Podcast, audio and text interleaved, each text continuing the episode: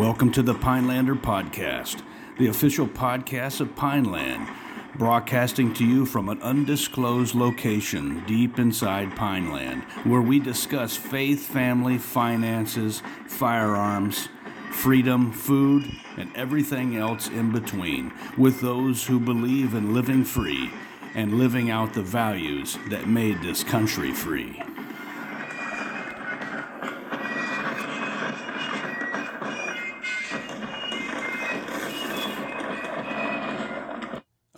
Right, everybody, welcome to the Pinelander Podcast. My name is Paul LeFavor. I'm here with my Ranger buddy, Mike Blackburn, and today is Friday, 15 July 2022. Uh, we are just trucking through this uh, year. Uh, it's, I think, statistically halfway done. Uh, and we are privileged, we are privileged to actually get one of our authors back onto the podcast, Pete Crittenden, uh, who had a hot podcast, episode 21, Survival Mindset. That came out on the 29th of April. If you haven't heard that yet, after you listen to this, make sure you hit that. Treat yourself. Yes. So, in addition to having the uh, late night FM radio voice, That's right. uh, and being a barrel chested freedom fighter uh, and uh, an expert in the field of survival, uh, Pete Crittenden is also the author of Survival Survival Mindset. Let's see if I can get that out. Uh, of course, we're privileged to offer this book uh, through Blacksmith Publishing. Uh, and it is subtitled A Guide on What to Do When Things Go Wrong. And so, Pete, welcome to the podcast, my friend. Welcome back. Welcome back. Thank you very much. Always a pleasure. Yeah, and uh, it's exciting. I'm excited because you have so many things. Uh, when you know we, we're privileged to host this, but I learn a lot. Every podcast, I'm getting something. You, they say you learn a lot when you uh, you teach. I learn a lot when I listen to uh, experts like you. And uh, today uh, we are, I think, we're going to be looking at survival uh, in the survival mindset category, and we're looking at personal security, situational awareness, something like that. Is that right, Pete? Um, yes, sir. That's uh, uh, at least one third of the the subject that's covered in the book. Kind of an important topic, so that you don't become a statistic, right? kind of a big exactly deal. right. Uh, and just before you get started, something I always like to say is when I go out of the house, I'm a one man PSD. I'm the guy that uh, is head on a swivel, staying in the yellow, looking at uh, potential threats, uh, scanning the environment, uh, looking at uh, behavioral patterns, looking at uh, baselines, anomalies, all that good stuff. And I, I know that you're going to add a lot to that type of mindset. Um, yes, well, quite. Uh, you and I, of course, have a similar background. We served together over there in Stuttgart at one point um, in the uh, uh, the Commanders in Extremis Force. Yeah, and buddy. as part of that training, um, we were absolutely the eyes and ears on the ground in a lot of dangerous neighborhoods. Um, and uh, we always had uh, tremendous situational awareness. Our radar was on our, uh, you know, we were on high alert. And, and, of course, that's part of the nature of the game is our job to observe, but it was also um, the fact that we were armed. Now, let's take that into the uh, into the situation of your average um, uh, your average citizen, your average person. You may or may not be armed, and it may or may not be to your advantage to be armed. Uh, you know, and heaven forbid you ever have to use a weapon, because then suddenly you've got a very complex situation. Um, but people do ask me, um, you know, what is it that I do? I, I have to go into a sketchy neighborhood. Uh, I have to stop at the gas station. Um, and I mean, you know, what happens if I'm encountered, you know, by a pair of thugs or something? And the the answer is uh, not easy. Uh, first of all, I'd say if you don't have to be there, that's the best thing. So, one of the tricks of the trade that we used to practice in Europe in in uh, challenging environments over there. Never let the gas tank go under half. Yeah. That way, you're not running low in the bad part of town. Um, so, so you know, if you're not there, then of course, uh, bad, you know, evil cannot come to you. Okay, so let's say for whatever reason you are in a challenging uh, environment, you've got your radar on, you've got to be aware uh, what's going on in your surroundings, 360 degrees and up. But of course, you don't want to be turning your head over your your the back of your shoulder every five minutes and looking like you're like something that doesn't belong there. Um, you don't want to. The old thing of being in a new city and looking all around, and you stand out as a guy from out of town. That's what you want to avoid. Another thing to do is uh, the cell phone. Nowadays, a lot of people are on the smartphone continually, even as they're walking down the street. Bad, uh, bad practice right there. Because while you're doing it, you're focused on the smartphone. I'm surprised we're not seeing more people uh, have those things snatched out of their hands. Uh, the advice under those circumstances is if you must consult your smartphone, uh, go into a, a sanctuary area uh, like a coffee shop, a hotel lobby, a bank lobby, uh, a, a, large uh, business of some type. Um, and then you know go to where you got your back against the wall and uh, you can consult your uh, smartphone in relative safety. Hey um, Pete, I just yeah. wanted to, uh, and that, that's a that's a great point. I just wanted to exfoliate myself just for a second. Uh, I was kind of tarted out when I was driving, and uh, I think I could say that these days. But uh, I was in Uganda, and uh, I was definitely not doing what you were just saying. I was totally yeah. spaced out. Uh, I was riding shotgun. I had my cell phone in my hand. The door was not locked, and then as we kind of queued up to go through a red light uh, this joker just came out of the woods, opened the door, and then tried to grab my cell phone. And he would have gotten it had I not punched him in the hand repeatedly. Uh, and, you know, then the light turned and we kind of gunned it with the guy halfway yeah. out of the door. But uh, yeah, definitely. Uh, uh, that I mean, if you per, you can you know, prevention is the best cure. You know, thinking through those you know, red hatting this stuff. That's that's a great point. Well, I'll tell you something that I you know thought of, and it's, it's you know we've all had that friend, you know that guy that comes in and he, he's like, man, you won't believe what just happened, you know, and he he goes into this crazy story, and they're and they're awesome to hang out with these dudes because they've always got these crazy events that happen to them. And I, of course, I'm sitting there thinking, am I square or something? There's nothing exciting that ever happens in my life. But this guy seems to like have high adventure every weekend. And what you realize real quick is, and listen, we've all had that guy, right? It's like, hey, I yeah. wonder, hey, what did what was Joe up to, you know, last weekend? Because I know it's some crazy story. You know, it has it involves yeah. liquor and, and, nudity and a dog and and all kinds of different things. And and and what you realize is really what you touched on, which is you know, if you if you back that story up to where it begins, and it kind of begins, you know, sort of, you know, innocent, but you're sitting there thinking, man, I never would have even been at that place. Yeah. And that's you know, it, but they always start like, wow, man. I mean, that's I mean, that's why nothing exciting has happened to me because you know I don't I don't go there. And you really kind of brought that up. It's like the first thing you got to really be thinking about is is is where where are you going, and what kind of yeah. place is that? I mean. Yeah you know you're setting yourself up for failure right off the get go without even thinking about you know how you're getting there, where you're going, why you're going there, what time are you going there, um, what type of alert level do you need to be at that at that location. A lot of this stuff, right? Well, sooner or later, you can't avoid it. You're going to go to interfaces. Sooner or later, um, you're going to go through an airport. And the most dangerous part of the airport is when you're emerging in a brand new country and leaving the airport and getting some kind of transportation because you can set yourself up for failure that way. True. Mm. You know, and so what you want to do is you want to arrange your transportation prior to arrival. Mm. And the person who comes up and says, I'm your transportation, don't go with him immediately. Ask him where he's going to take you. Yeah. Because a common scam is a bad actor goes to the airport. He looks at the guy holding up the sign. It says for Mr. Peter. So he writes down Mr. Peter and gets in front of the line and he'll apprehend, you know, myself and take me. Now I'm with the wrong guy. Yeah. That is an actual scam. Okay.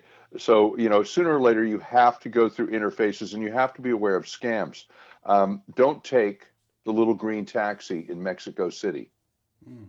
Those are the taxis for the Mexican people. Don't get in those taxis. Okay. Uh, likewise, if you arrive in Bangkok and you're at the airport, have a plan for how you're going to get downtown. It's a long way to get downtown to your hotel.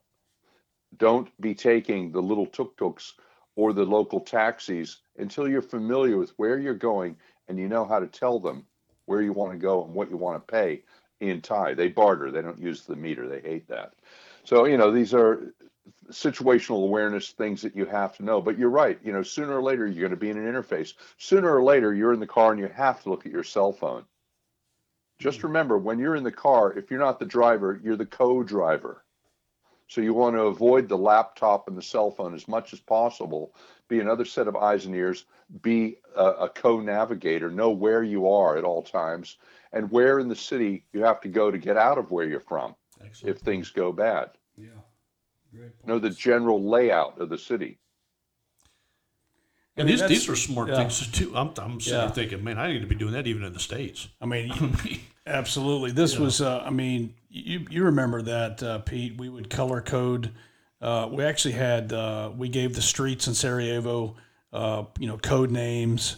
And then we had like little code, uh, coded dots. And, you know, we, we knew we were passing said location and we could use a code to pass that. But yeah, we knew the town that we operated Yeah. in. And that, that's really your point, which is great. I mean, a lot of people they just come and go to their house and go the same same way, and then they you know they're totally you know shocked that somebody has set up an ambush. Yeah, and they just don't have no SA. Yeah, absolutely. That's a very good point. I live out in the country. Okay. Uh, there's just a degree of security by being far away from people, but I always go and come back a different way out of habit, yeah. just for that reason. And that goes all the way back to Rogers uh, Rangers rules. If you Mm. go one way, you come back a different way. So they saw you go. They're not setting up an ambush. Uh, no, Yeah. I'm not paranoid. They are out to get me. Uh, Yeah. No, seriously, I do that. I do that for a couple of reasons. I like to have my finger on the pulse of you know the patterns of activity that's happening in my area here, oh yeah. and by taking different roads and going all around, you know, establishing that giant flower petal pattern, I'm doing an area recon, even if I'm just going up the street for uh, a loaf of bread and a quart of milk. Mm. Yeah. I mean, you can be lazy and just win the lotto and become a statistic.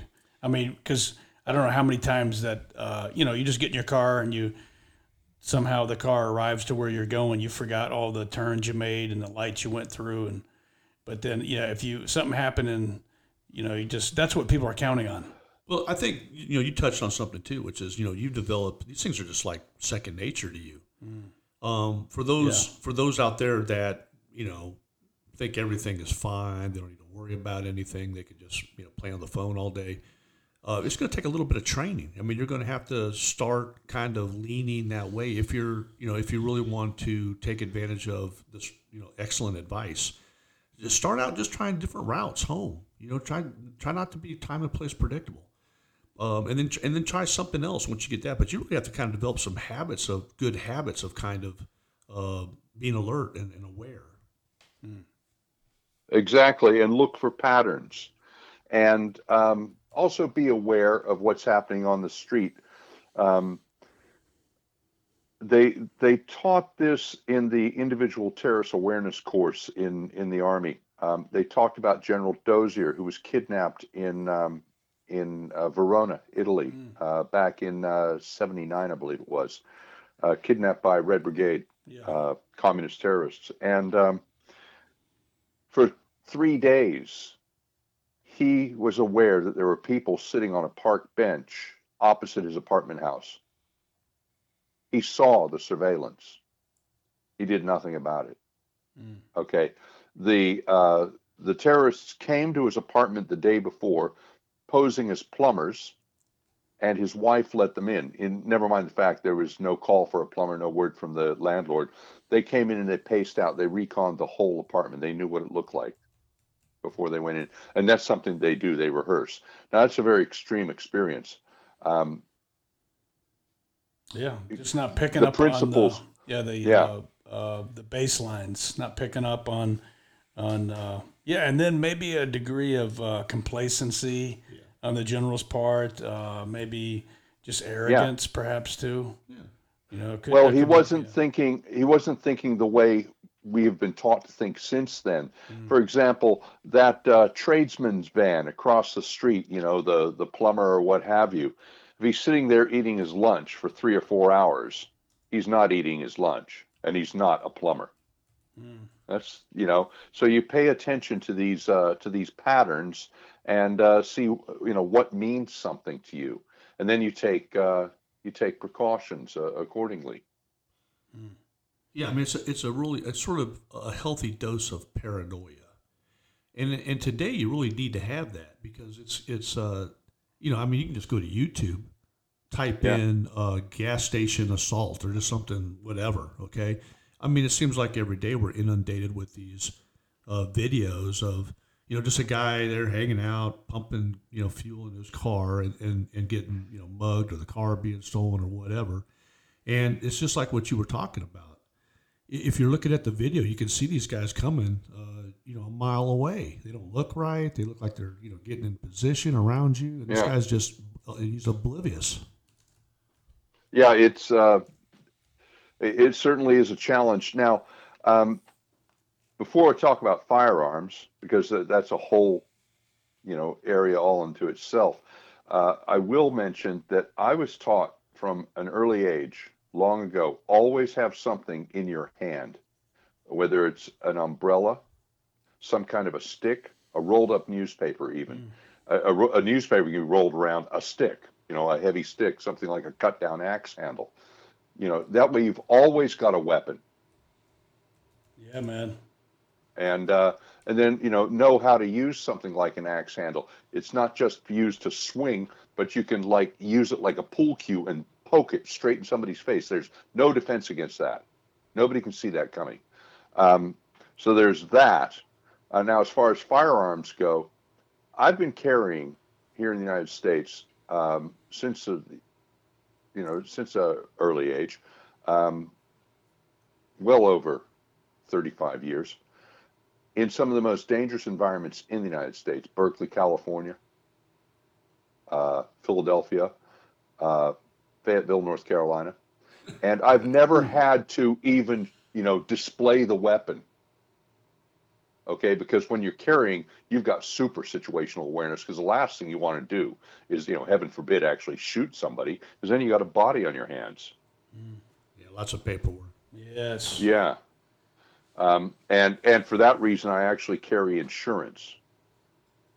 In case I do shoot somebody, I've got legal insurance um, to to cover myself. That's a whole other uh, category. There, uh, they provide training in that. At uh, uh, various consultants provide training in that. Um, I have, however, been approached by a weirdo at a gas station, and I did advise him uh, you know, buddy, let me just tell you something. I've got a 1911, you know, with uh, eight really good reasons why you just need to back off. You know? And, uh, you know, the, the look on the guy's face and he's backing off, you know, end of conversation. That's as, that's as hairy as it's gotten for me here in the United States, thank God. Yeah, you're like, I don't mind spending a little bit of extra money on you, friend. These bullets cost more. Yeah. Nice. Yeah. yeah, I've been around, uh, I've been around some folks that um, were able to take a bad situation and completely um, get out of it. Okay, with with, with wicked skill, um, and where, where they didn't have to, you know, engage them with a firearm or whatever. And that's something that I mean you bring up, and it's really kind of important. But you have to, I think, some role playing and some uh, thinking through things like that uh, are useful. uh, something as simple as, uh, "Hey, buddy, if I give you some money, would you go get me some coffee, and, and yourself some as well?" And that throws people off. And there's just weird things that I've seen people do that uh, completely diffuse the situation. Uh, the That's guy, not a bad approach right there. yeah, I mean, I've seen some stuff where it's just like, uh, wow, you know, and these guys were doing protective security for, you know, whatever, news media, whatever. And they were just able, instead of uh, actually doing like bodyguard and having to get physical or threatening, they were able to, um, just like you do with a kid, I suppose, right? Just kind of change the topic, you know, the misdirection, and, and off your, and, and you're gone. Yeah, absolutely. Um, uh, uh, precisely. Uh, back to uh, some of the other control measures uh, that you you uh, need to be considering, short of any kind of confrontation like that. Um, know the layout of the town that you're in. Do a little map reconnaissance before you go out. Know where north, south, east, and west is. Where are the major um, uh, avenues and boulevards, which way do they go and which ones are which, and uh, which ones lead to, say, areas of sanctuary, which might be out of town.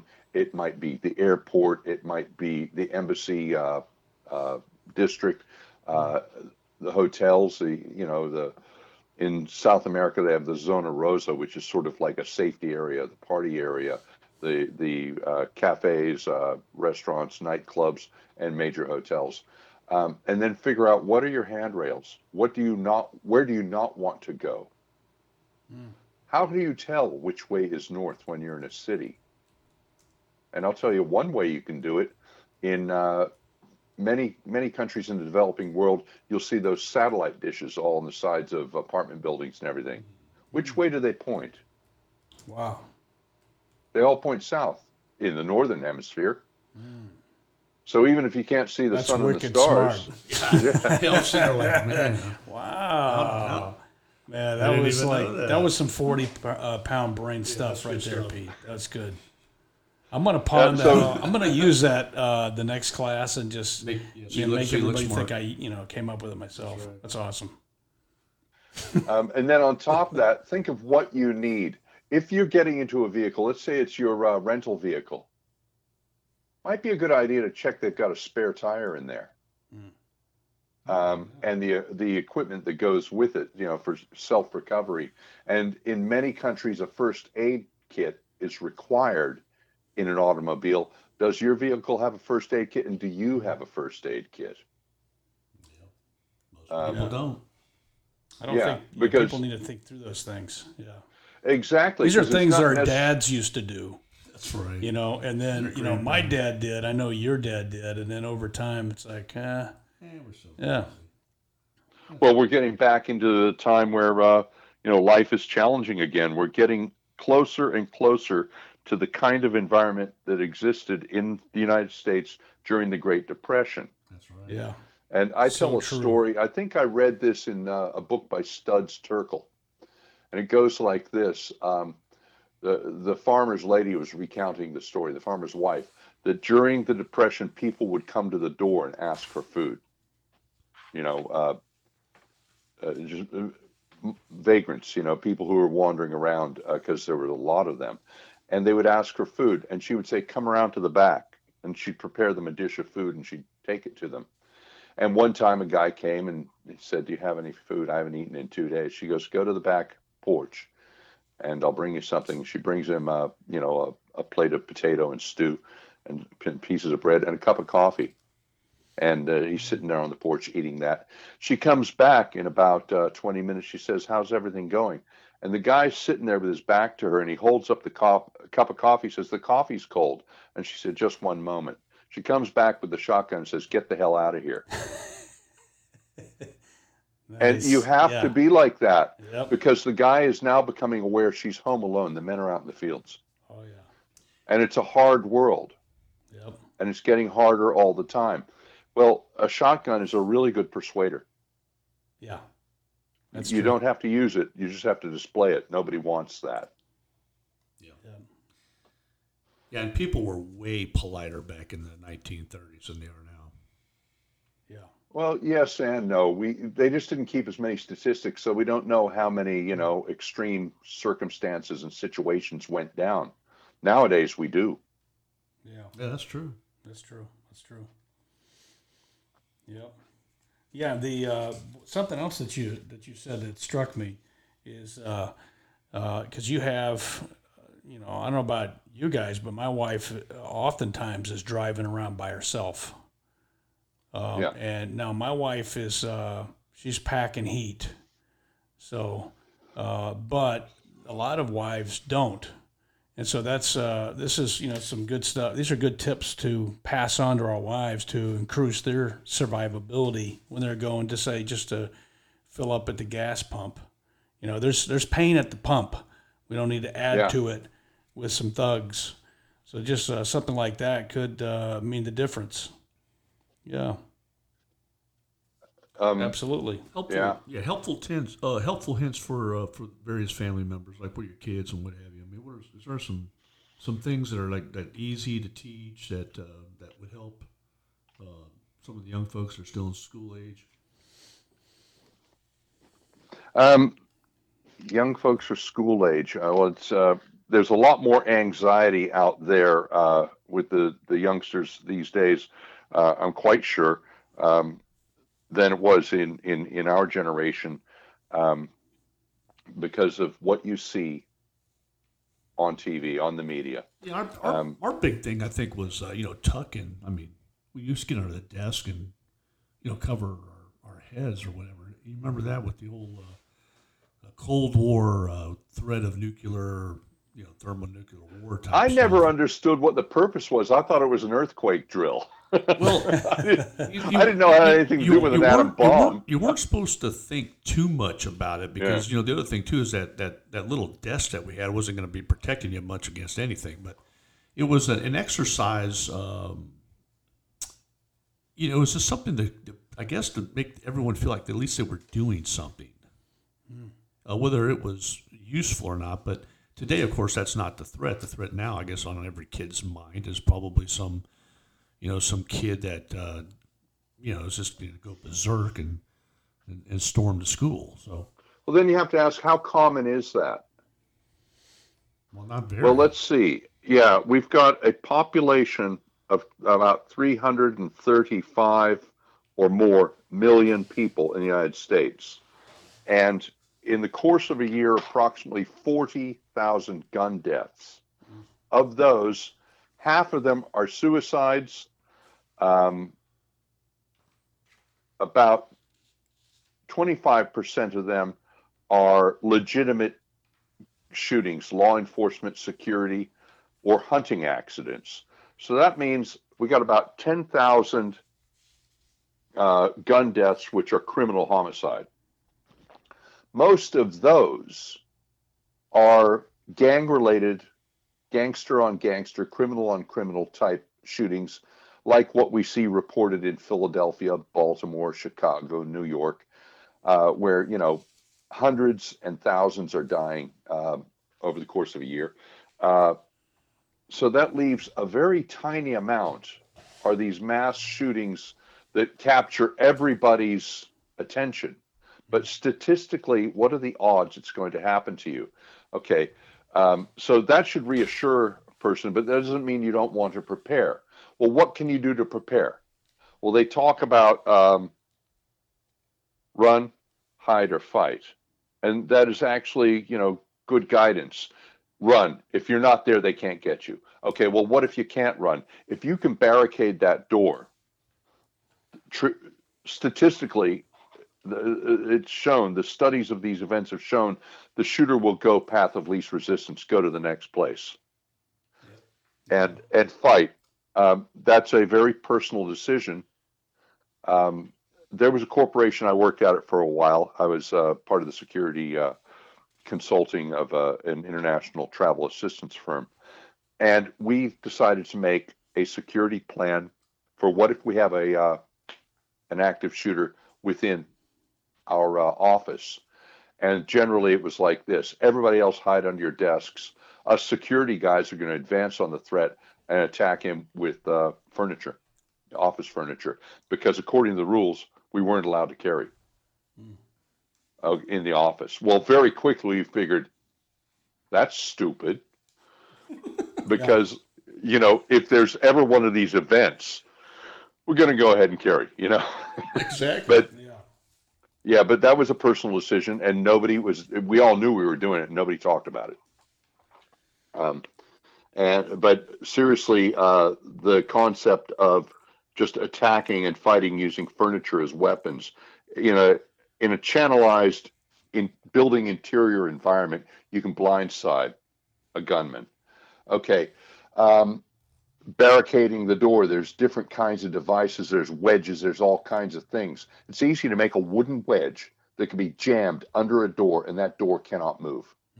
Yeah. Especially if you're using some kind of rubberized coating on that wedge. Uh, you can put anchor bolts into cinder block walls with a cable around it that goes around the doorknob. Now the bad guy cannot come in.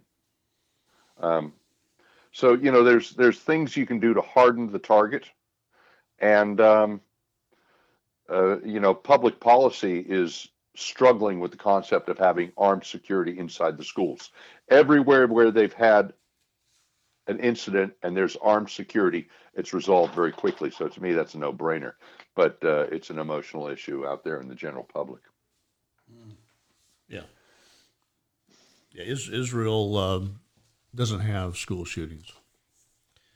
Yeah. Precisely, Yep. And they've got an active threat. They do. And uh, now, uh, Pete, I know that there's other things you could do, like uh, you know, you're going to a restaurant, and you know, obviously, uh, just back up the uh, from the actual attack. Uh, you know, you, what comes to mind is that scene. Obviously, you know, the Bourne Identity. You know, he's looking at looking around the restaurant, looking at things that could be used as weapons and stuff like that. So obviously, you would you would uh maybe you could talk maybe just talk that through like what how guys should be looking at their environment when they enter that Well, kind of just that's uh, yeah. that that's um, interesting. that You should point that out. Um, I was stationed in Okinawa, and over there we're fully immersed in the uh, Oriental martial arts, and uh, I mean we were developing these uh, mystical samurai mindsets, right? And there was an ex- yeah, I mean you got deep into it. I was there for four years, and what you do after a while, we had an exercise where you're in a room, and this is a, a personal uh, training thing, and you're looking at the objects around you and uh, the common objects and what can be used as a weapon. Ashtrays used to be common. You don't see them so often. Glass ashtray is Mm. Wow. a missile. yeah you I know, hate to get hit in the um, with that yeah Oh yeah. Bar stools. I've personally cleaned out a couple of saloons with bar stools. Excellent weapon. Gives you standoff. a guy can't fight you when you're pushing a bar stool in his chest. And I'd rather do that than exchange blows to the head, you know. That's right Yeah. Um, yeah. So we used to do that exercise uh, precisely, but also, you know, us snake eaters, we're notorious for going into a restaurant, sitting with our back against the wall, eyes on the front door.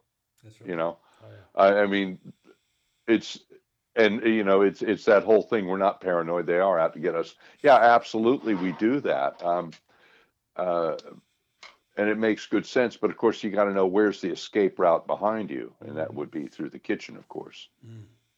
And the kitchen, of course, is full of weaponry also. yeah i mean I, and you just you know kind of uh, sp- spitballing here you obviously are going to increase your survivability you know umpteen fold by just kind of taking stock of where you're at. Just basic Yeah. SA uh, and then because most people like you you started off saying are just scrolling through their cell phone they got their face and, and that's just on a little bit of an aside here. Hey guys when you go uh, out to dinner with your wife put the phone away and just talk to her. And Yeah. uh, because uh, she needs to know you you give a crap and if you're playing with that phone it's just uh, it's like you might as well not have gone out anyway but as you're scrolling that phone uh, you know you, what situation awareness can you really have you know you've got Uh, divided- exactly. yeah.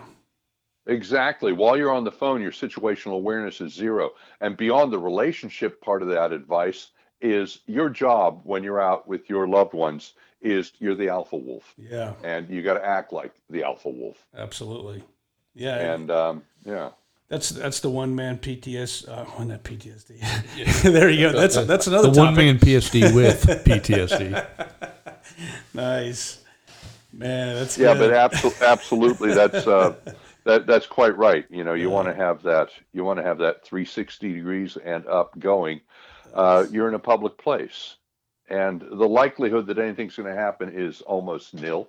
Uh, but if it does, that one second, that one split second that you've got, where you know it gives you a, a, a great advantage. Um, uh, you know, uh, forewarned is forearmed. that's it. Let's talk about vehicles Yes. um, because we're in and out of vehicles all the time It's part of the modern condition. And more often than not, we're driving. All right. Um, there was an event in what was it, Ferguson, Missouri, the Hands Up, Don't Shoot event, which Right. actually that didn't happen as Hands Up, Don't Shoot.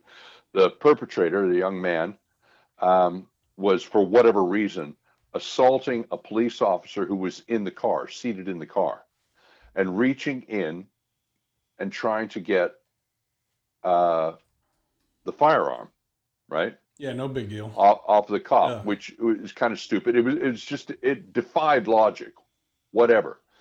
Uh, it ended up with the young man uh, being shot and killed, and then of course we had all the political fallout and all the craziness that emerged after that. The real tragedy is that young man would still be alive today. It, it didn't require engaging with a firearm. You got to somebody coming from outside the vehicle reaching in. Why don't you just hit the gas? Take your foot off the brake and hit the gas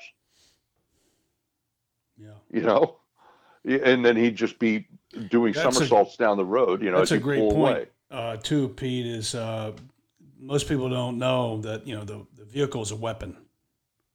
Absolutely, it's as- a weapon. as uh, you know, I I exfoliated myself at the beginning with you know I'm, I'm completely you know not I have no SA face in the screen. Somebody grabs the cell phone and the gas with a combination of uh, you know punches to the hand, uh, you know disloc dislodges the grip. Uh, so absolutely, yeah, the car's a, a weapon. The when you're behind the wheel of a of an automobile, an SUV, uh, a, a truck, you're behind the wheel of a weapon that's killed more people than the atom bomb. Yeah, You have to bear that in mind. Yeah, we're not even talking Mad Max here. you don't have to go by, beyond Thunderdome. I mean, uh, yeah, I just think uh, now. I mean, I hate to say this, but uh, maybe I should. Anyway, maybe I shouldn't. But in Haiti, in the Haitian vacation, uh, that that often happened. We had guys be in the wrong place at the wrong time and get hit by a CUCV, and uh, Yeah. you know their body just uh, flying. But yeah, just the idea of uh, knowing that that the gas pedal, you, you know, that is a line of defense. You know, you can egress, you can. Uh, Yeah, I absolutely. mean, just just the idea. Anyone that uh, has training knows uh, the amount of uh, force placed at just the right place can pit a car. Yeah, know, and- so- and, I think um, you know most of us probably train, you know, teach our kids how to drive. But you know, the one things you know we got, that we usually teach our children is um, you know making sure you have a way out. You know, don't get your bumper all up on the, the car in front of you. You know, always be looking Right. for your exit. Yeah. Uh, looking around, you know what's going on. The cars uh, behind you. Uh, be noticing str- strange behavior. Uh, hey, no need for the road rage. Just let the crazy guy go. Okay, you don't need to confront them. Just uh, get out of their way. They're they, they're busy. They got someplace they're going anyway. A soldier late for work. Yeah, whatever. You know. But uh, we we used to uh, uh, I, I put I actually covered that in the book. Um, we used to train you were there i'm sure paul uh, you know with our vehicle uh, teams. And um, civilian vehicles the first thing you do is open the hood and disconnect the sensor for the airbags which is right in front of the radiator. Mhm. okay the next thing is um, with a with a vehicle what's going to stop it or impede its progress let's see here that would be um, if the radiator is somehow you know punctured uh, now the vehicle will eventually overheat and then it's going to stop. It'll lock up. So you you have to be very cognizant of your radiator. The the fenders and the quarter panels around the wheels, if they crumple onto the tires, at some point you don't have tires. Well, you've got six to nine inches of air on your quarters, on the, the corners of the of an average sedan. And then the other guy has got six to nine inches. So that's somewhere between 12 to 18 inches that you can you can use on either side of your car if you have to squeeze between two cars. Never mind, you know, scratch the uh, body paint; it'll buff out. Um, so when you're at the stop sign, you give yourself at least half a body a car uh, length, excuse me, uh, half a car length between yourself and the car in front, but you're also looking, how can I squeeze out of here? I can jump that uh, that island to my left and get into the oncoming traffic and drive through them. They'll get out of my way. I can squeeze through uh, you know the vehicles to my right. You have to be thinking that way. You don't want to be trapped because when you're at a stoplight, mm-hmm. bad stuff can come towards you. Um, I'm aware of a situation happened uh, in South San Francisco in a very rough part of town and uh, a, a, friend of mine was driving down there, and he stopped. There's a crosswalk, and uh, there was a, a, I think it was a stop sign, and uh, you know the the passersby, the inhabitants of that area, they're kind of the uh, challenged part of town. That's politically correct way for me to say it. And boom, kicked the side of his car and fell down. So of course he gets out of the car like an idiot. Uh, he gets swarmed, and they're beating on him. Right, this uh, big, large black gentleman, huge guy, comes up and is pulling kids off of him throwing them aside. Saves his life, picks him up, just says to him, "Don't ever get out of your car in this part of town." Puts him back in his car. Saved his life. Um, yeah. So uh, situational awareness. He would have possibly known this was a setup of some kind Yeah. Yeah. you know, because he's at a complete stop. So why should if it, it appears like there's a noise, a bump, and somebody falls down, why on earth would he get out? Hmm. Right. It didn't make sense, yeah. but he did. Yeah. So um, it was a setup. Well, that sort of thing happens. That sort of thing happens in Fayetteville, North Carolina. Um, there's various streets around there where you cruise down that street doing the speed limit, which is 25 miles per hour, and they'll dump a refrigerator in front of your car. Mm. And uh, now what do I do? Well, you plow right through that sucker.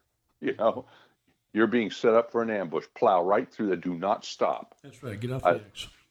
Yeah, yeah, yeah, exactly. Get off the X. It's like uh, something that I'm kind of hearing you say too, Pete. Is uh, having the situational awareness that is going to uh, increase your survivability is it's like a, a balance between being uh, paranoid and just present of mind uh, just kind of being switched on not so much you know uh, jittery and paranoid i mean it's like a yeah. i guess there's a good paranoid i guess is what i'm saying well again like they say you know it's you're not paranoid if they are out to get you uh, yeah, you know, paranoia is uh, some kind of uh, uh, I don't know psychosis or something. Yeah, it's probably, not the, it's probably a, not the right an word. irrational yeah. fear. And we're yeah. not talking irrational fear.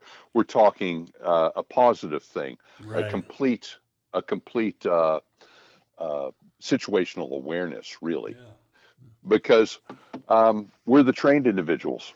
Yeah, you know, and because we're trained, we have an inherent responsibility. People are going to be looking to us. And uh, of course, that inherent responsibility and that training can work both ways because sooner or later you're going to be in a court case and they're going to say, well, because you were trained, you know, this didn't have to happen or whatever. Let the lawyers fight that one out. Mm. Um, I'd rather be judged by 12 than carried by six. Yes, well said, sir. Yeah, so that gives you. Uh, so let's see. You've got uh, gas stations. We've got cars. We've got restaurants. What else could we? Uh, how else we could could we flesh out this topic, Pete? Well, let's think about vacation. Okay, people, Americans Excellent. like to go on vacation and then take a car and drive up to the mountains or what have you. and um, I, I've got a few anecdotes that I've listed in my book. Uh, and the classic one that stands out, I think this was Christmas 2015. There was a family from from around here, actually, near where I live, and they were out west. They were in Las Vegas, and it was the day after Christmas, and they decided they were, you know, husband, wife, and 12 uh, year old son.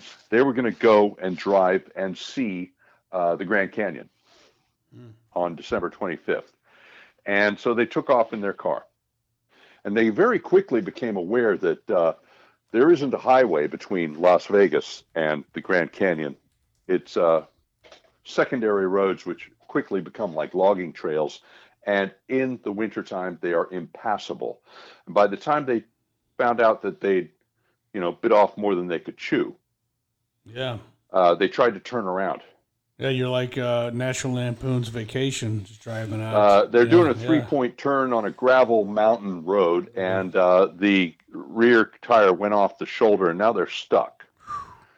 And it's four o'clock in the afternoon, and they've got no cell phone signal, and nobody knows that they were going there mm. because they didn't ask any guidance from the local people they were going off their little uh, dashboard uh, uh, GPS, which says there's a road, doesn't say anything else about conditions or what have you. And so uh, there they were. Now, a little bit of preparation and planning and common sense would have been go to the people at the front desk of the hotel and ask, hey, can we get from here to there? They would have been told right away, not in a car, you can't, not this time of the year. Mm. Okay. Um, at least let somebody know where you're going. Have a proper map. Understand the conditions because out west it's completely different than around here on the eastern seaboard where there's been civilization since the 1600s. And um, so anyhow, it was it was a really bad situation. Then it got worse. They decided at four o'clock in the afternoon, uh, the wife she was going to march her way out of there uh, because the husband had a back injury, but she's a triathlete, so she'll be fine. Um, so off she goes, right? And this is a true story. Um, uh, I've got the book open. I'm going to find the name in a moment. Um, and uh, well, what happened was uh, Karen Klein, that was her name. She's they're from just uh, about an hour away from me here. Mm. Okay, uh, what happened was uh, the after she'd left at four o'clock in the afternoon, which is bad because night is falling. Yeah. The husband looks at all this high ground around. What do they teach you in the army when you don't have radio signal? Move to high ground. Right. So he goes to high ground. Boom. He gets signal right away. You know, an hour and a half into his little misadventure, and recovery has come. The the uh, local uh, resources come and picked him up, and they got him out of there. Now they have to find her. Mm. They tracked her for 35 hours. There was snowfall, heavy snowfall. They got like something like three feet of snow because there's a bit of altitude there, and uh, so it's harder to track her. Um, at the end of 35 hours, she was marching day and night. She was hallucinating. She lost a shoe. She ends up um, finding the entrance to a state park and there's like a uh, like a utility shed there and she breaks a window and climbs in it's probably colder on the inside than on the outside and that's where they found her and she was uh, she was pretty close to death at that point in time. Yeah. Dehydrated frozen everything and, and fortunately she fully recovered you know it's a happy ending. Mm. um, yeah the the klein family um, of lehigh uh, pennsylvania she's a, uh, a professor at the uh, at, at, a college up there, community college, and of course, uh, her specialty is um, survival. It's environmental uh, environmental studies and outdoor activities, and oh, apparently yeah. that is it. Yeah, you can look her up on the on the school's webpage. She's, uh, she's well, she got an education. Expert now. Yeah. a, a, lot of bad decisions, poor planning, no planning, and um, you know, uh, uh, lack of situational awareness. They didn't even have food, water, or blankets in the car. Ouch. Yeah. Yeah, that's the miracle. way I, that's the way I like to learn stuff. I just like to go out there and just you know step on it really hard. Yeah, It is the most effective way to learn things. that's true. But the smartest way is to learn from other people's mistakes. So yes. what we're gonna Yeah, try to do other people's mistakes. Yeah. Yep. Don't be hurt. Yeah, that uh, yeah that that breaks a lot of uh, a lot of major rules of engagement, um, and it just brings to mind a couple of times where I haven't uh, you know back before you had cell phones and you know the map and all that just you know hit Yeah. something that tells you where to go. You had to actually get the atlas out. That's right. Yeah. You know, and I had an atlas in the car. My dad had an atlas in the car. He planned the route, briefed us on the route. It was very militaristic. Uh, you know, he did 26 years in the Navy. He was a Navy chaplain. But uh, yeah, he thought it through. Um, yeah, I mean that's uh, that's great advice. And uh, How did we do it? How did we possibly? I remember driving down the road with, you know, a gas station road map unfolded in my lap, my Yeah. hands on the wheel, and I'm looking at that and looking at which exits to take. Yeah. How did we do it? I don't know how we did it. yeah, they say men can't multitask. Yeah, yeah. And you know, my dad he would he would plan the route, but he would never stop and ask for directions. No, we don't do that. That's embarrassing. so yeah, we do have our faults, but uh, yeah, one one of them was not planning the route. So that's uh, absolutely awesome advice. And in the day and age where, uh, as you say in your book, uh, where you know we're, we're looking at a point where the veneer of civil, civil uh, civilization is kind of becoming thin, eggshell Very thin. You said. Yeah. And so y things can go from bad to worse at the you know snap of a finger. I'm assuming, uh, Pete, you recommend that everyone probably has an atlas or something in their car. Yeah. Uh, uh, did you say an atlas? Yeah, or some kind of map or something. something if Something, something to back up that GPS. backups, man, a pace plan, thinking through. I mean, Something at that's least not electronic. if you're if you're Well, tuning- yeah, absolutely. yeah, Absolutely, because when they first came out with GPSs in the uh, late 80s, the common rule of thumb was always never rely upon your electronics, use it as a backup, right. track everything graphically the way we do it with map and compass. And the reason being is because the electronics will go down, the battery will die. Uh, sooner or later, something with the satellite signal is, you know, yeah. uh, you know, mitigated. So in any case, uh, that was always the concept. Well, they're so reliable nowadays. Yeah, and t- technology has made us all uh, Lazy. lazy and complacent, and uh, we Yeah. think, oh, you know, it's just down the road, and then yeah, lo and behold, you know, what could go wrong? Uh, the worst. Well, I think know? it's um, it, it's also one of those things that you see with younger generations is um, most of them just have zero familiarity with maps, Yeah, and and that's really a shame because I mean it's not like they be, need to be an expert with the map, but uh, do yourself a favor and put a, throw a map down there and, and teach your kids kind of like you know. This this is a map. This is how. This is what it looks. This is you know the cardinal directions. Here's yeah. the- Do one. Here's you know, the watch one. legend. Do one. Teach one. You yeah. know, teach them what you know terrain if there's terrain features on it or highways and stuff, and get them get them used a- to it. I think we have a pretty good book on that. Yeah. Uh, Land navigation Well, I mean, from sooner start to or finish. later, you can you, hit that. yeah, sooner or later, you're going to be a situation where you don't have your electronics. What happens when your cell phone, the battery on it dies, or somebody has stolen it, or it's taken a bullet, or what have you, right?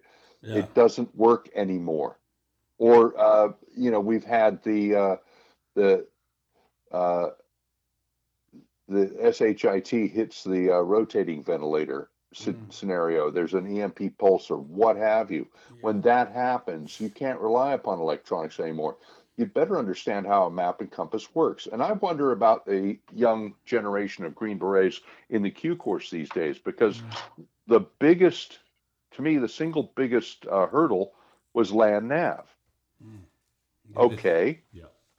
all right. Um, It's gotten worse. you know, using a Yeah. GPS that, that just makes it like uh, uh, you know, it's a it's a finger drill. With a map and compass, that was extremely challenging, and we became uh, renowned. Green Berets are renowned for their ability to find, you know, an Easter egg in the middle of, you know, some other country. You know, uh, we can really, you know, know our way around and everything. It, it was part of our trademark skill. Yeah. Well, I wonder about the younger generation. What are they doing? because it's so easy to smuggle in a watch that's got a GPS on it and sneak around and use that. Um, And, and, and, and if they're doing that, they're only cheating themselves. right, and, and thank goodness that a lot of the cell reception sucks out of Camp McCall, but it's, it's fun. It is because I mean these guys usually dime themselves out because they're like doing circles and it's like their phone's not updating quick enough for them. But um, yeah, you, you brought up a great point on on on that. In the um, the DoD, I just read this article not too long ago. The whole DoD is recognizing this this problem, and I think they're trying to double down on land nav. Oh yeah. it's a it's a great skill and it's a great way to develop all kinds of situational awareness skills it's i mean it's just uh, yeah by all means they should be uh, emphasizing this at all levels of military training uh, and civilians can get into it of course there's uh, different kinds of orienteering clubs and orienteering activities and training programs out there and uh, I'll just put in a plug for myself. If you want a little bit of training in land nav, come to me. I've got a plan. I've got it set up. I've got the class. One day, I can I can teach you a, a great deal of skills. Um, but yeah, it's it, it's a tremendous way of the whole ethos of my book, survival mindset. That one aspect of the Q course where you're out there in the woods for a day and a night. We do a practice. They gave us five days of training beforehand and then some terrain walks and then a day and night practice event and then a day and night test. And um, it, it covered the better part of two weeks of land nav. And in that time you become dialed into your environment so well That's it. I mean, you said it dialed into the environment, uh, not only in land nav, but uh, before you go somewhere, uh, as you're somewhere, uh, keeping your head on a swivel. I mean, these are really good solutions to uh, uncertainty, Pete. And I, I appreciate uh, you uh, drawing out the, the nuances of situational awareness and uh, adding personal security in, in different forms. So, a fantastic time. I appreciate you coming on the pat- podcast, my friend. And uh, for uh, just once again, uh, a shout out to Survival Mindset. Okay, it's a book that you should have in your library. Uh, a lot of gems in there. Uh, it's a refresher for some, uh, whole new things for someone else. So thanks again, Pete, for coming on the podcast. always a pleasure and thank you very much for having me Thanks, Pete. All right. Well, we hope you enjoyed uh, today's episode of the Pinelander podcast. If you enjoy our content, we hope you'll check out our sponsors, or even better yet, consider donating towards uh, the American Agoge Project. Uh, Blacksmith Publishing has been serving the warrior class since 2013. Blacksmith Publishing has great titles written by warriors for warriors. So if you're looking for a great reference book or just uh, want to unwind in the G base with a great novel, be sure to check out the bookstore located at blacksmithpublishing.com. And if you're looking for some cool Pinelander apparel, head on over to the general store located at pinelander1776.com. Great selection of shirts, hats, jackets, and everything else. That's pinelander1776.com. And if you're interested in helping uh, develop our country's next generation of warriors, consider the American Agoge Project. You can learn more about it through this podcast's platform at podbean.com. Until our next meeting, remember to keep your head on a swivel, stay mentally and tactically smart, physically and spiritually strong, and socially astute. God bless Pineland.